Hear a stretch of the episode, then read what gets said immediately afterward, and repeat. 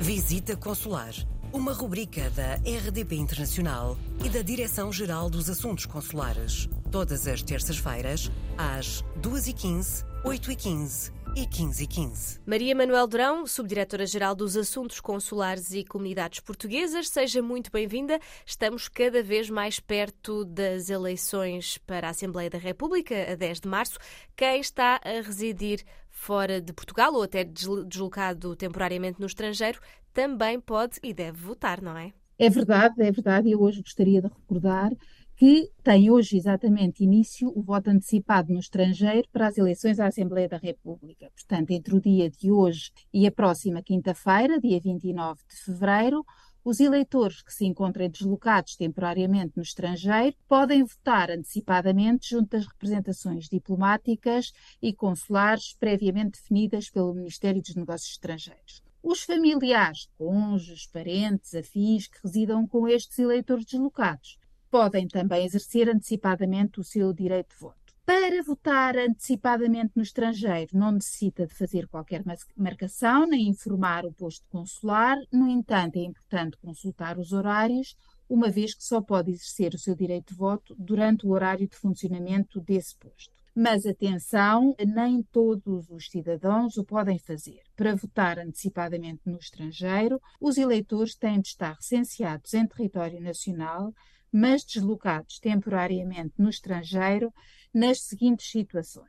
Ou por inerência de exercício de funções públicas ou funções privadas, quando deslocados no estrangeiro em representação oficial de seleção nacional organizada por Federação Desportiva dotada de Estatuto de Utilidade Pública Desportiva, podem também votar antecipadamente os estudantes, investigadores, docentes e bolseiros de investigação deslocados no estrangeiro em instituições de ensino superior, unidades de investigação ou equiparadas reconhecidas pelo Ministério competente, os doentes em tratamento no estrangeiro e os cidadãos que vivam ou acompanhem os eleitores mencionados na, anteriormente. Portanto, para votar antecipadamente no estrangeiro, o eleitor deve dirigir-se ao posto consular da área onde se encontra e levar consigo o cartão de cidadão, bilhete de identidade ou passaporte. Não é necessário apresentar comprovativo ou justificação de qualquer entidade.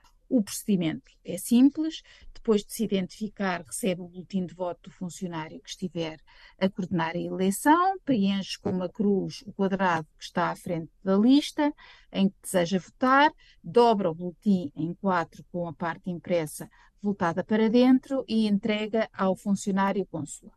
No voto antecipado, os eleitores recenseados em território nacional votam nos círculos eleitorais das juntas de freguesia a que pertencem. Por isso, os boletins de voto são depois enviados e contados nas mesas de voto dessas mesmas juntas de freguesia no dia da eleição. Portanto, e repetindo, se está licenciado em Portugal, mas se encontra temporariamente no estrangeiro, não é por isso que deixará de poder votar. Se se encontra em qualquer uma das situações que acabei de mencionar, pode votar antecipadamente para a Assembleia da República durante o dia de hoje, amanhã e depois. Isto é até ao próximo dia 29 de fevereiro. E estamos cada vez mais perto. Muito obrigada, Maria Manuel Durão, e até para a semana.